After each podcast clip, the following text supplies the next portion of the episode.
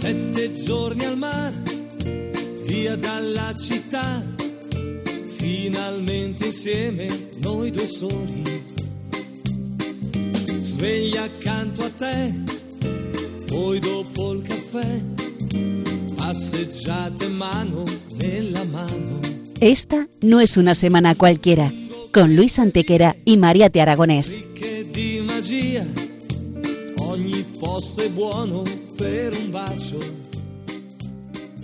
Hola a todos, bienvenidos una vez más al programa Esta no es una semana cualquiera, en Radio María, con un servidor de ustedes, Luis Antequera y Mariate Aragonés.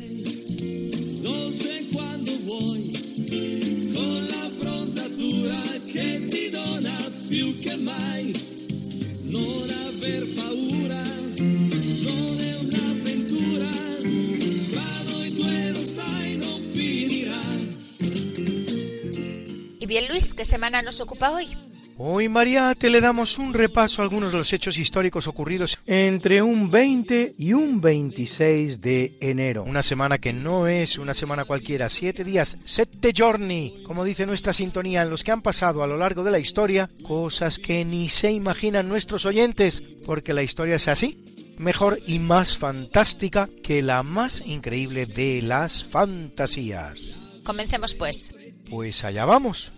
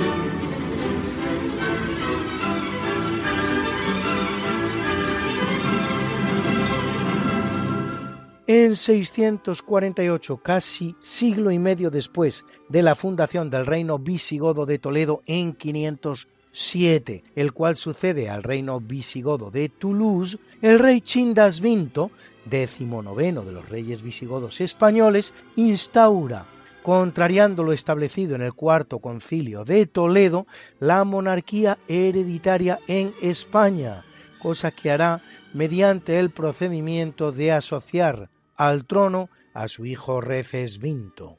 Hasta ese momento, el trono visigótico era electivo, aunque las más de las veces se obtenía mediante un simple y llano asalto al poder. Con la ayuda del prestigioso Braulio de Zaragoza, jurista y sacerdote, Chindasvinto elabora un código legislativo único para godos e hispano-romanos, concluido y promulgado por su hijo Recesvinto. Es el Liber Iudiciorum, o Código de Recesvinto, que derogaba los anteriores Breviario de Alarico, de los hispano-romanos, y Código de Leovigildo, de los godos, unificando el derecho para ambas comunidades.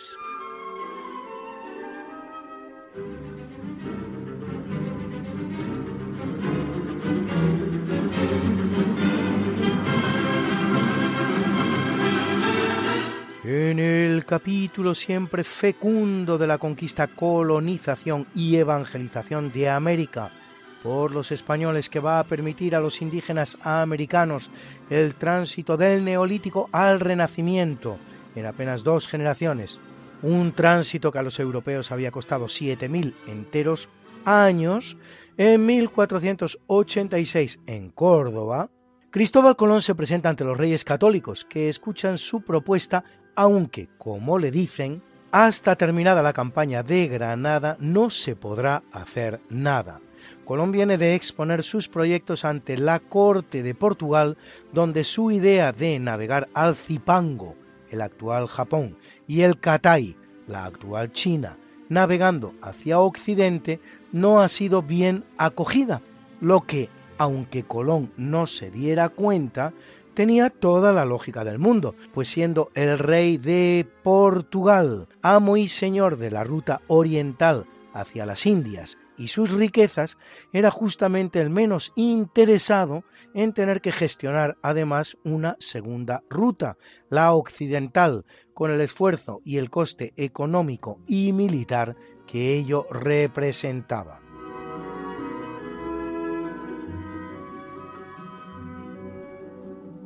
catorce años después, en el redondo año de mil quinientos, su compañero en el descubrimiento, el gran marino onubense Vicente Yáñez Pinzón, se convierte en el primero en cruzar el equinoccio sobre la costa atlántica para acceder al actual Brasil, del que será su descubridor, tres meses antes de que llegue a él el portugués Álvarez Cabral, que pasa por serlo.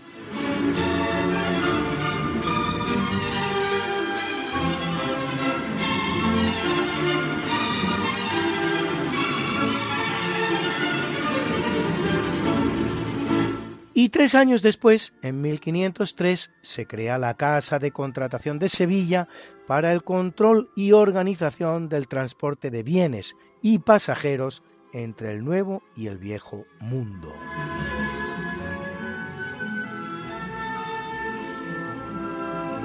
En mil quinientos treinta y dos, en México, los españoles Fernando y Francisco de Saín fundan la villa de San Sebastián, hoy conocida como Saín Alto, con veintidós mil habitantes al día de hoy.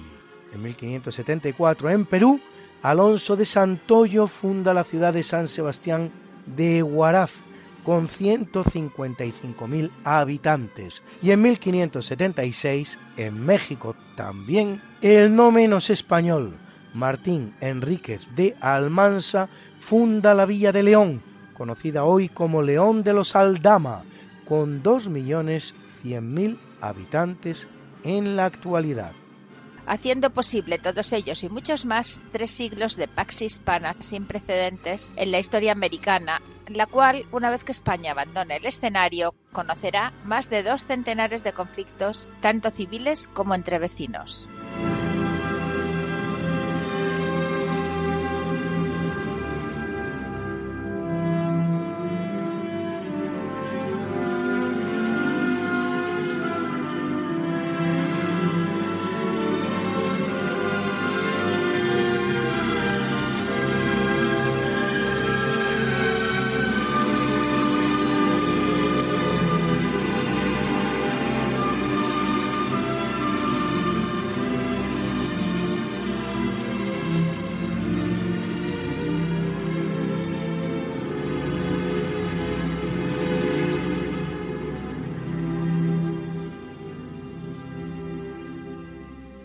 En mil seiscientos trece se firma la Paz de Nered, que pone fin a la guerra entre Dinamarca y Suecia, iniciada dos años antes, con una vuelta a lo que se llama statu quo ante bellum, traducible como situación imperante antes de la guerra, y la devolución de ambos reinos de todas las conquistas realizadas al otro.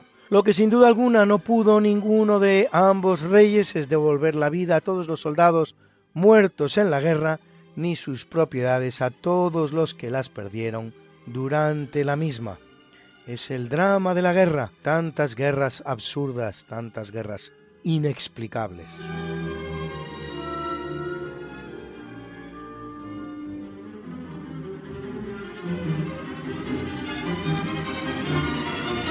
En mil seiscientos cincuenta y cinco, en Inglaterra, el llamado Lord Protector Oliver Cromwell disuelve el Parlamento por oponerse a sus reformas.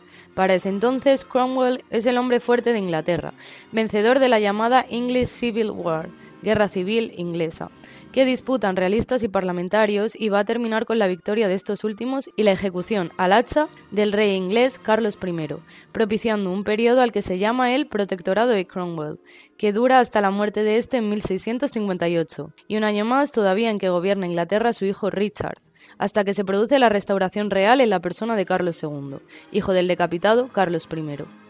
Muchos consideran esta etapa como la primera república inglesa, en lo que hay un severo error, pues Cromwell no pretendió otra cosa que proseguir la monarquía, pero con un cambio dinástico a favor de su familia, de lo que son buena prueba varios hechos.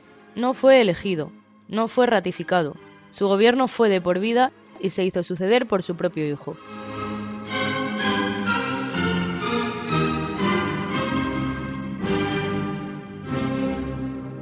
En mil setecientos ochenta y tres, en Versalles, España y Gran Bretaña firman el preliminar de un tratado de paz, mediante el cual Carlos tercero de España y Jorge tercero de Inglaterra acuerdan el fin de las hostilidades que vienen manteniendo desde mil setecientos setenta y nueve en varios escenarios, entre los cuales América del Norte, hasta la firma del Tratado de Paz definitivo, que será suscrito en París el tres de septiembre del mismo año de mil setecientos ochenta y tres. La guerra termina con una aplastante victoria española, que recupera Menorca, perdida en mil setecientos ocho durante la Guerra de Sucesión Española, y Florida, en América del Norte, perdida en mil setecientos sesenta y tres durante la Guerra de los Siete Años. Queda España amo y señor de las dos terceras partes del actual territorio de los Estados Unidos. Las dos terceras partes del actual territorio de los Estados Unidos. Todo lo que va desde el río Mississippi hasta el Pacífico. Mediante el Tratado de París, Inglaterra reconoce además la independencia de sus trece colonias en la costa oriental de América del Norte, que conformarán en el futuro los autodenominados United States of America, literalmente Estados Unidos de América, aunque en español los denominemos con mayor propiedad Estados Unidos de Norteamérica, de Norteamérica, no de América. Y aún llamarlos Norteamérica es una injusticia para otros países que conviven en la misma zona del gigantesco continente americano.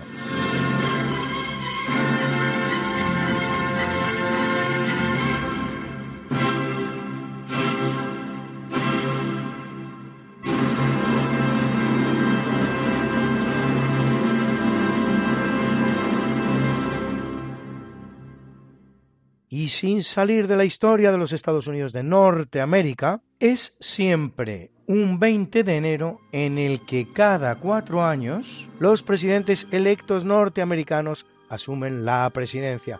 Solo a modo de ejemplo, en mil novecientos sesenta y uno juraba su cargo como trigésimo sexto presidente John F. Kennedy, que además de ser el más joven de la historia norteamericana, cuarenta y tres años, era también el primero de religión católica y de origen irlandés. Y cuarenta y ocho años después, en dos mil nueve, juraba como cuadragésimo cuarto Barack Obama, primer ciudadano negro, aunque, bien entendido, no negro de origen americano, sino hijo de un keniata, en desempeñar tan alta magistratura.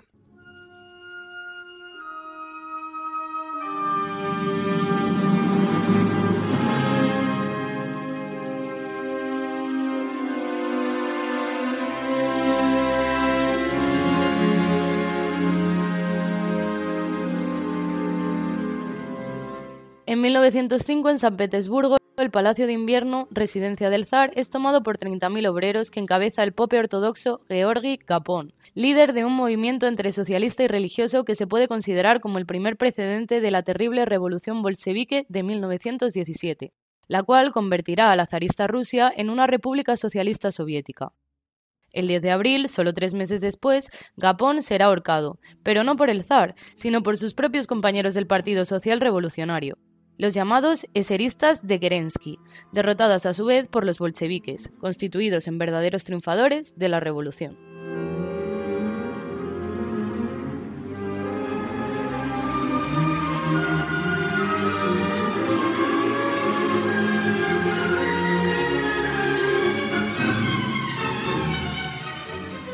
En mil novecientos seis, en la Premier Mine en Sudáfrica, Frederick Wells, gerente de la mina en el pueblo Cullinan, cuarenta kilómetros al este de Pretoria, encuentra el famoso diamante llamado así, Cullinan, y también Estrella del Sur, con un peso de seiscientos veinte gramos, bastante más de medio kilo, antes de ser cortado, el más grande hallado nunca. De él se obtendrán ciento cincuenta piedras talladas, de las que el Cullinan I forma parte del cetro de la cruz de la familia real británica, y el Cullinan dos es incrustado en la corona imperial británica.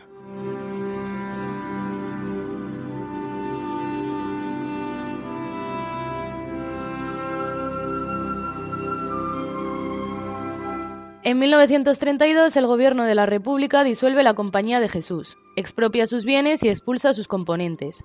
Proceso de persecución que, aunque con distinto alcance en cada ocasión, ocurría en España por tercera vez, ya que los jesuitas habían sufrido parecida medida en mil setecientos sesenta y siete, donde además el Papa disuelve la orden, y en mil ochocientos treinta y cinco, durante la amortización de Mendizábal.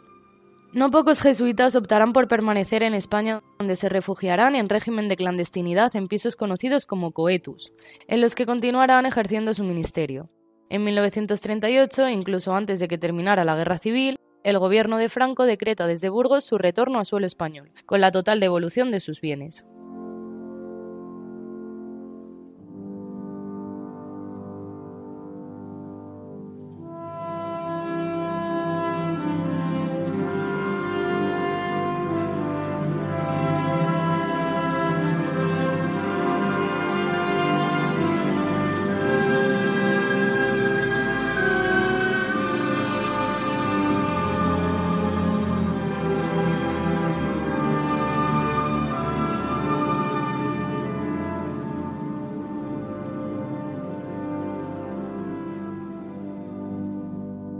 En mil novecientos cuarenta y cuatro, durante la Segunda Guerra Mundial, la aviación británica lanza más de dos mil toneladas de bombas sobre Berlín. No es nada para lo que arrojará el veinte de abril de mil novecientos cuarenta y cinco, año y tres meses más tarde, cuando junto con la aviación norteamericana procede a un bombardeo sistemático y masivo de la ciudad, arrojando entre las dos aviaciones hasta ochenta mil toneladas de bombas, en una acción militar devastadora y desproporcionada, conducente únicamente a la total destrucción de la capital alemana, dejando unos treinta mil muertos y casi dos millones de personas huidas. Unos bombardeos atroces que se repetirán sobre la práctica totalidad de las ciudades alemanas al final de la Segunda Guerra Mundial, cuando ya Alemania carecía de todo poder de respuesta militar. Curiosamente, por carecer de una aviación tan potente, la destrucción urbanística será peor en las partes de Alemania conquistadas por los aliados anglosajones que en las que lo serán por los soviéticos, aunque el comportamiento de estos con la población civil será incluso peor.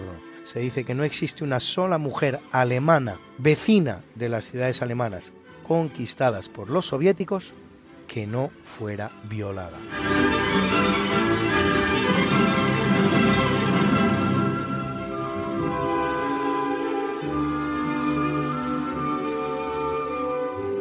En mil novecientos ochenta y siete, el británico Terry Waite es secuestrado por terroristas chiitas de la banda o organización de la Yihad Islámica, mientras negociaba con ella la liberación de unos rehenes en el Líbano. Waite, que actúa bajo el amparo del arzobispo de Canterbury, es un verdadero especialista en negociaciones para liberar rehenes, una actividad que ya había realizado en mil novecientos ochenta y uno en Irán en Libia en mil novecientos ochenta y cinco y en Líbano en mil novecientos ochenta y seis. Tras pasar mil setecientos sesenta y tres días en cautividad, Wade será liberado en noviembre de mil novecientos noventa y uno.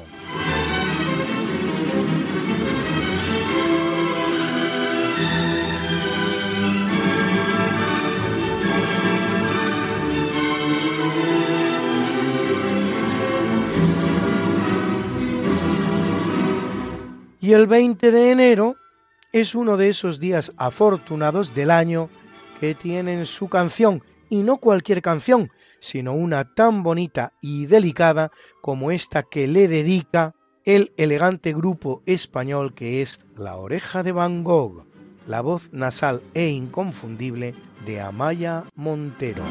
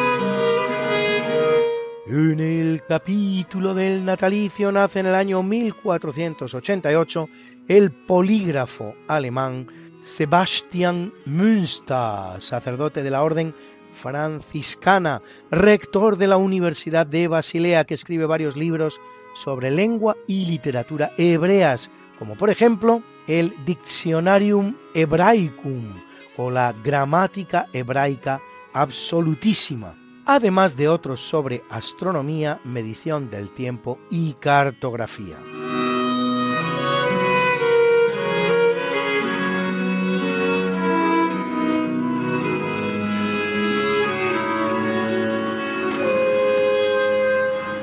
Y nace en mil quinientos ochenta y seis el gran músico barroco alemán Johann Hermann Schein, muy reconocido en su época, que importa a la música alemana las innovaciones estilísticas italianas. Su Paduana y otras piezas suyas están acompañando hoy este natalicio.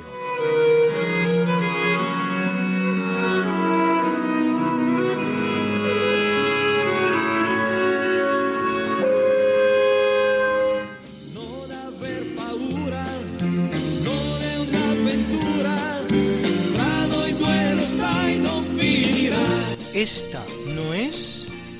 Una semana cualquiera. Con Mariate Aragonés y Luis Antequera.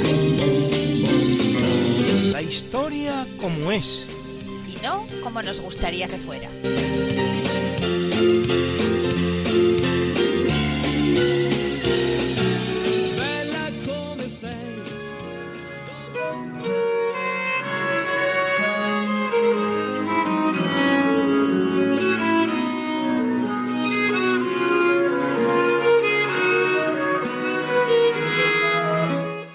mil setecientos dieciséis, hijo de Felipe quinto de España y de Isabel de Farnesio, nace en Madrid Carlos de Borbón, el futuro Carlos séptimo de Nápoles y luego Carlos tercero de España, que sucede en el trono español a su medio hermano, hermano por parte de padre, Fernando sexto, muerto sin descendencia. Un gran rey, Carlos tercero, que realizará importantes reformas ilustradas en su vasto imperio formado por la España peninsular y la España transatlántica, América y Asia, consiguiendo además incrementar la posición hegemónica de España en el mundo mediante su participación en dos guerras.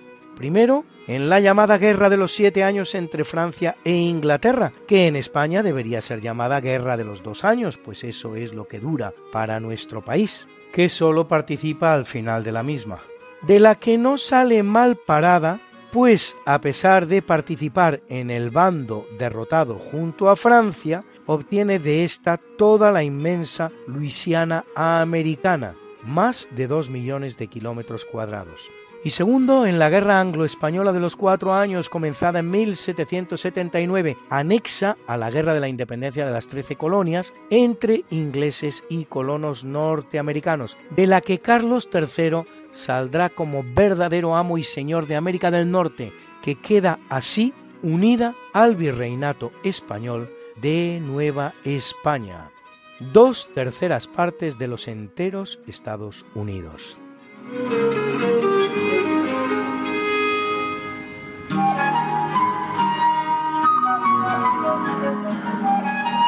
Nace en mil setecientos sesenta y tres Jean-Baptiste Bernadotte, mariscal francés del ejército de Napoleón, que en mil ochocientos diez es designado por los cuatro estados suecos para reemplazar al fallecido príncipe Cristian Augusto, siendo adoptado por el rey Carlos trece de Suecia como príncipe heredero.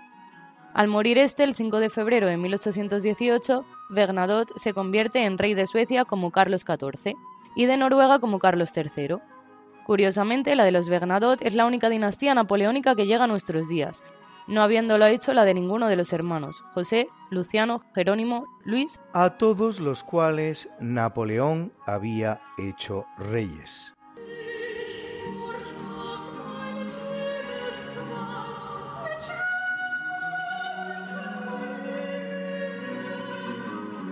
Nace en el año mil ochocientos nueve Sebastián Iradier, compositor español de música popular, conocido como el Dandy Vasco, por su vida bohemia y licenciosa. Escuchan ustedes el arreglito, Sebastián Iradier. A ver si les suena a ustedes a algo. Sí.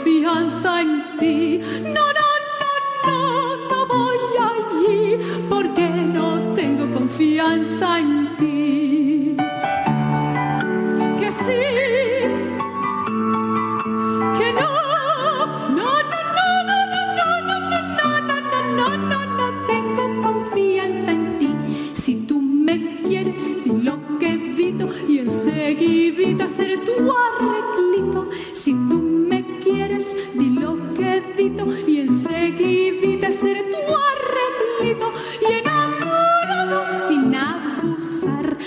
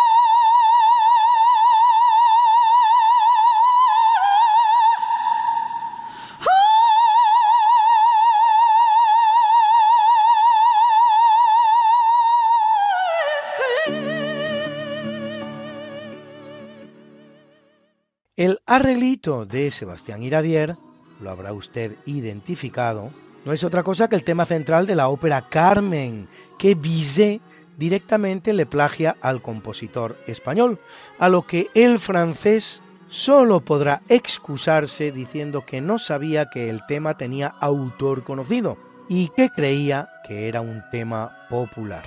Así que con un tema central español se construye la que es la ópera más escuchada de todos los tiempos.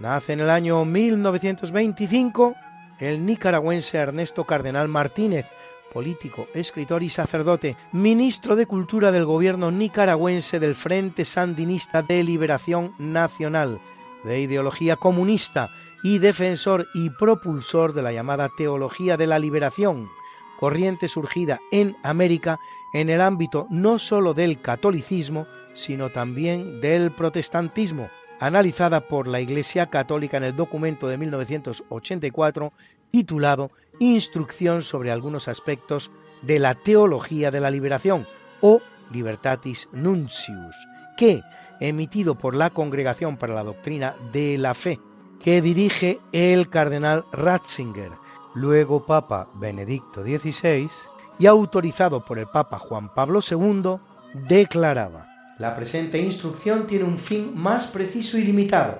atraer la atención de los pastores, los teólogos y todos los fieles sobre las desviaciones y los riesgos de desviación ruinosos para la fe y para la vida cristiana que implican ciertas formas de teología de la liberación que recurren de modo insuficientemente crítico a conceptos tomados de diversas corrientes del pensamiento marxista.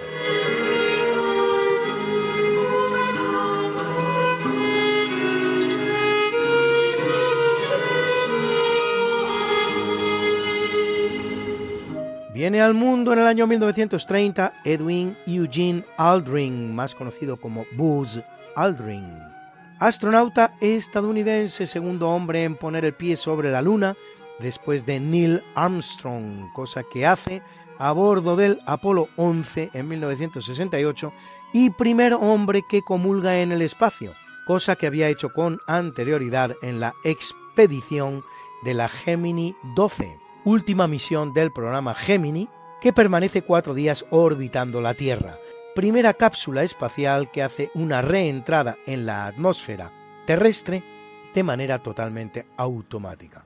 En su mensaje transmitido por radio a Houston señala: me gustaría aprovechar esta oportunidad para pedirle a cada oyente, quien sea y donde sea que se encuentre, que haga una pausa por un momento y contemple los eventos de las últimas horas y agradezca a su manera. Tomó la comunión y leyó las siguientes palabras del Evangelio: yo soy la vid, vosotros los sarmientos, quien quiera que permanezca en mí y yo en él, dará mucho fruto, porque no podéis hacer nada sin mí. El evento había sido mantenido en secreto a causa de la controversia que había suscitado antes la lectura de un fragmento del Génesis durante la misión del Apolo ocho.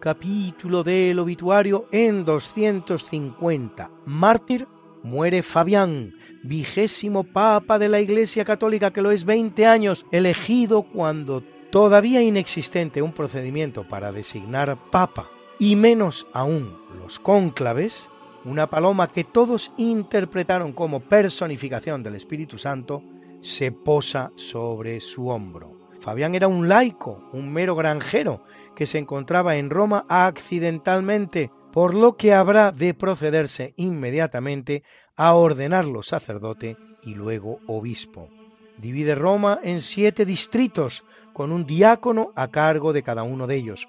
Consagra a varios obispos, entre ellos a San Dionisio de París, al que envía a misionar las Galias, e instituye las cuatro órdenes menores: el hostiario, guardián del Santísimo Sacramento, que se guarda en el sagrario; el lector, que lee o canta en el templo las Sagradas Escrituras; el exorcista, que impone las manos sobre los poseídos por el demonio y recita los exorcismos aprobados por la Iglesia; y el acólito, que porta luces en el templo y presenta el agua y el vino.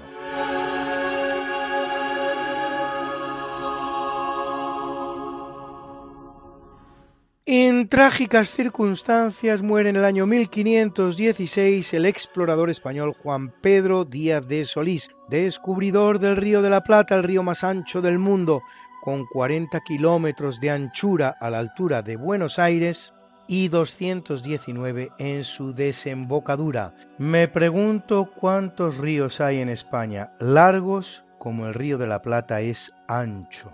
Tan ancho que cuando Díaz de Solís, su descubridor en mil quinientos dieciséis, se lo encuentra en la expedición en la que busca el paso del Atlántico al Pacífico, llegará a pensar que dicho río de la Plata constituye precisamente ese paso, aun a pesar de la baja salinidad de sus aguas, que le llevará a denominarlo el Mar Dulce. Hallándose en plena expedición del territorio, unos indios charrúas lo capturan y se lo comen. Cinco años después, la expedición que dirige Fernando de Magallanes vuelve a entrar en el río de la Plata, buscando en él el ansiado paso al Pacífico, certificando definitivamente la condición fluvial del mismo y saliendo de él con mejor fortuna que Solís, para descubrir poco después el paso del sur al Pacífico, a través del que recibirá el nombre de Estrecho de Magallanes.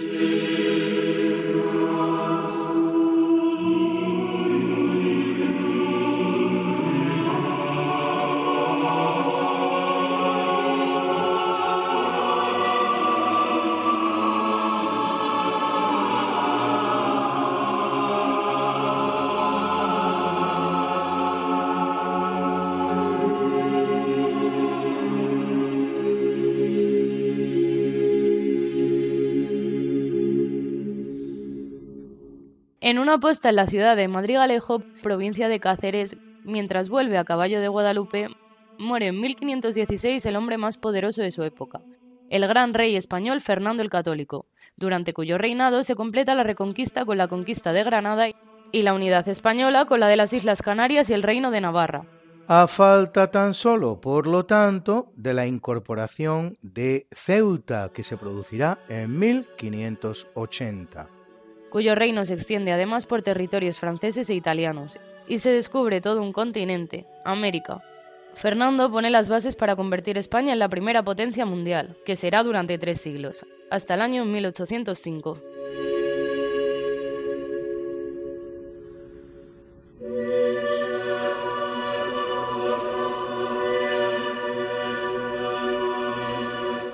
Año mil novecientos ochenta y cuatro muere el estadounidense de origen austríaco, aunque nacido en Timisoara, Rumanía, parte entonces del Imperio Austrohúngaro, Peter Johann Weissmuller, más conocido como Johnny Weissmuller, el mejor nadador del mundo en los años veinte del siglo veinte, ganador de cinco medallas de oro olímpicas y una de bronce, que establecerá nada menos que sesenta y siete récords mundiales y primer hombre en bajar del minuto en los cien metros libres de natación, con una marca de cincuenta y ocho segundos seis décimas. Al terminar su carrera deportiva, inicia una nueva carrera no menos exitosa, la de actor de cine, convirtiéndose en el sexto de los que encarnan el personaje de Tarzán, papel que interpretará en hasta veinte ocasiones, convirtiéndose en el Tarzán por antonomasia de la historia del celuloide.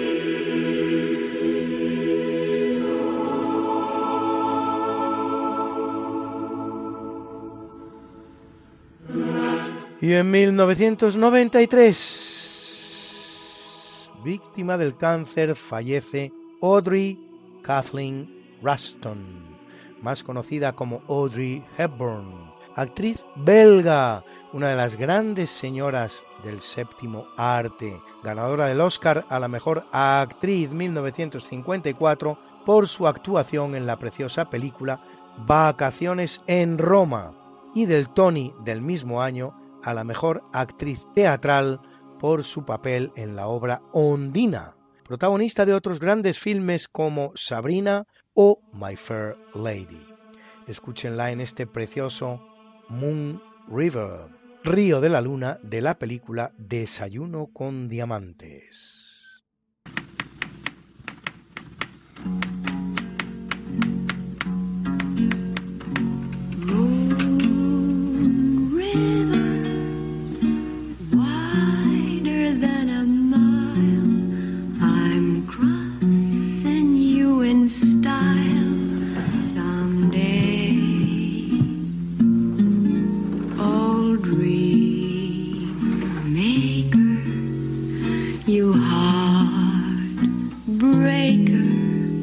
Wherever you're going, I'm going your way. Two drifters off to see the world. There's such a lot of world to see.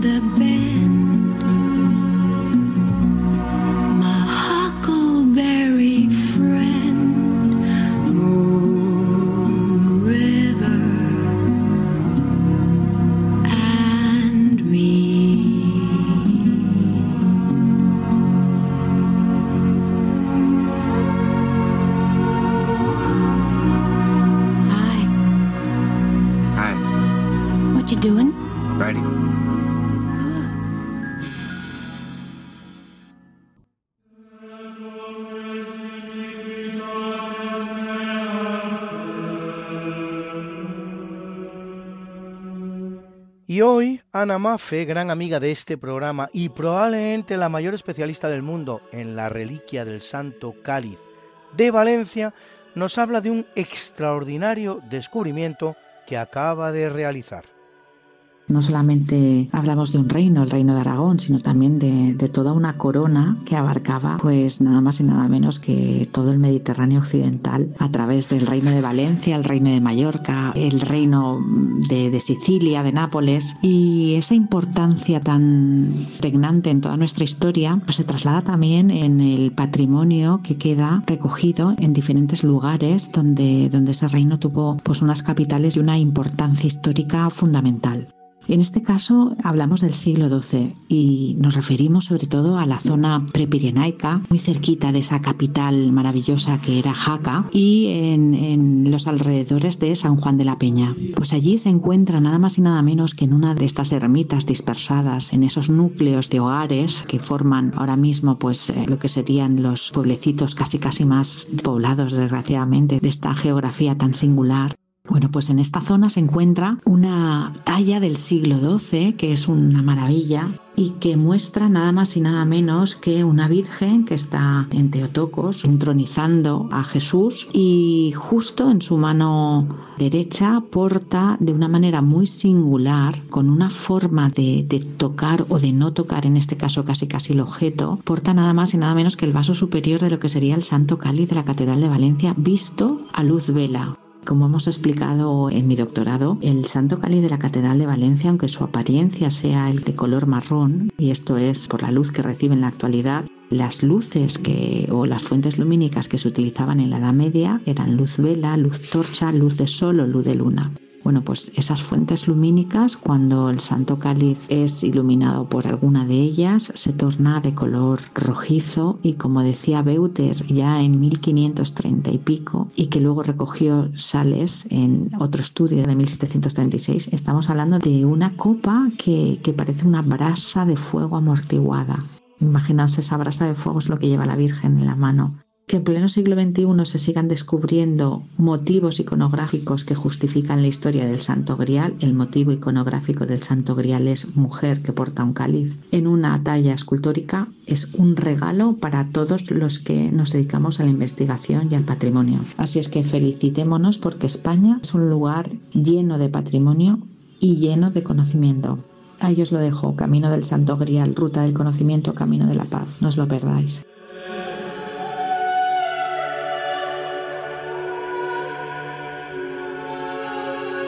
Y Alberto Hernández nos hace pasar un ratito agradable con uno de los grandes españoles que hizo posible la presencia hispana en lugares tan recónditos como las Filipinas, ese territorio gracias al cual Felipe segundo pudo definir su imperio como aquel en el que no se ponía el sol. Gómez Pérez de Mariñas nace en Betanzos en el año mil quinientos treinta y nueve. Es de una familia noble gallega. Después de algunos nombramientos por España, como por ejemplo corregidor de León o regidor de Murcia, Cartagena, el rey le hace caballero del Orden de Santiago y le nombra capitán general de Filipinas, cargo que toma posesión en mil quinientos noventa. Tiene la orden de suprimir la Audiencia de Manila, puesto que han pensado que la conquista de Filipinas será de llevar a manos de los misioneros y no de los soldados. Y había pocos españoles allí, pues no tiene importancia el deshacerse de esta audiencia. Al poco de llegar se da cuenta que la ciudad está mal defendida y entonces cierra la muralla de la ciudad, hace puertas nuevas y empieza a fortalecer las defensas de la ciudad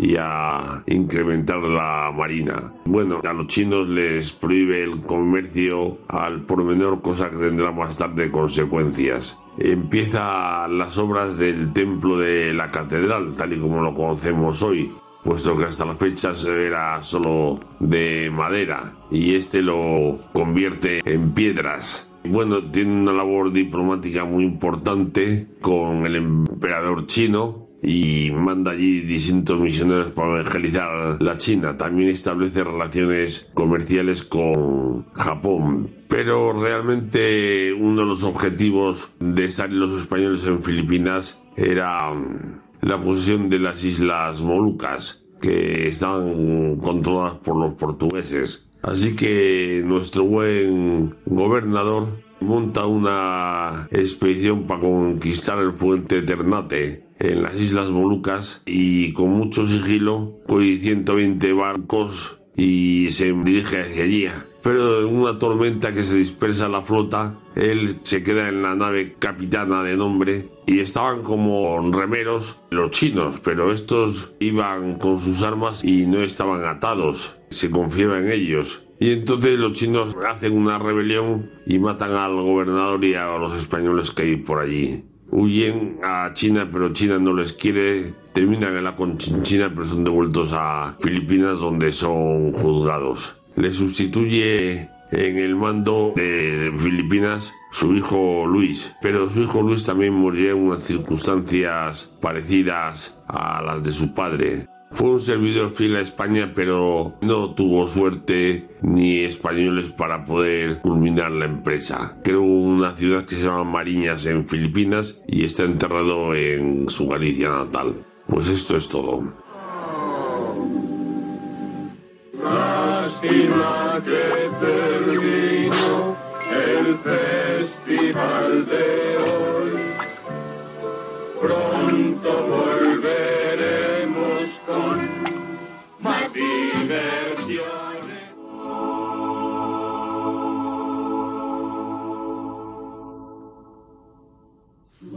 Y sí, amigos, una vez más llegamos al final de nuestro programa.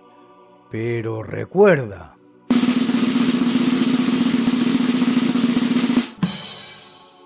La historia puede ser una comedia de la que disfrutar, pero aún más es una tragedia de la que aprender. Ludovico Antiguo. Pero no vamos a terminar este programa sin presentar, como siempre, la mucha, buena y variada música que nos ha acompañado hoy también. Y en el tercio de eventos, la primera sinfonía en do menor, opus sesenta y ocho, cuarto movimiento, de Johannes Brahms, interpretada por la Berlina Filarmónica que dirigía Claudio Abbado. En el natalicio, La Paduana y otras piezas de Johann Hermann Schein, interpretadas por el ensamble Música Basiliensis. Y en el obituario, el Miserere de Allegri, que ha interpretado para nosotros el Choir of New College de Oxford, que dirigía Edward Higginbottom, y muchas bonitas piezas musicales que han ido amenizando distintas partes de nuestro programa. Así, la canción que se llama veinte de enero, compuesta por Amaya Montero, Xavi San Martín y Pablo Venegas, que interpretaba La Oreja de Van Gogh. Y también esa pieza singular de la música española, que terminará convirtiéndose de una manera un tanto tortuosa en la pieza principal de la ópera más escuchada de la historia, Carmen de Bizet, que se llama El Arreglito, de Sebastián Iradier, que Bizet plagiará para su tema principal de la ópera Carmen, interpretada por Indira Ferrer Morató, soprano, y al piano Cecilio Tieles. Y también una preciosa canción romántica, bellísima, tierna, Moon River, de la película Breakfast at Tiffany's, Desayuno con Diamantes, obra de Henry Mancini, interpretada por Audrey Hepburn. Y hoy, como han tenido ocasión de ver en la locución, Lula, Lula Antequera.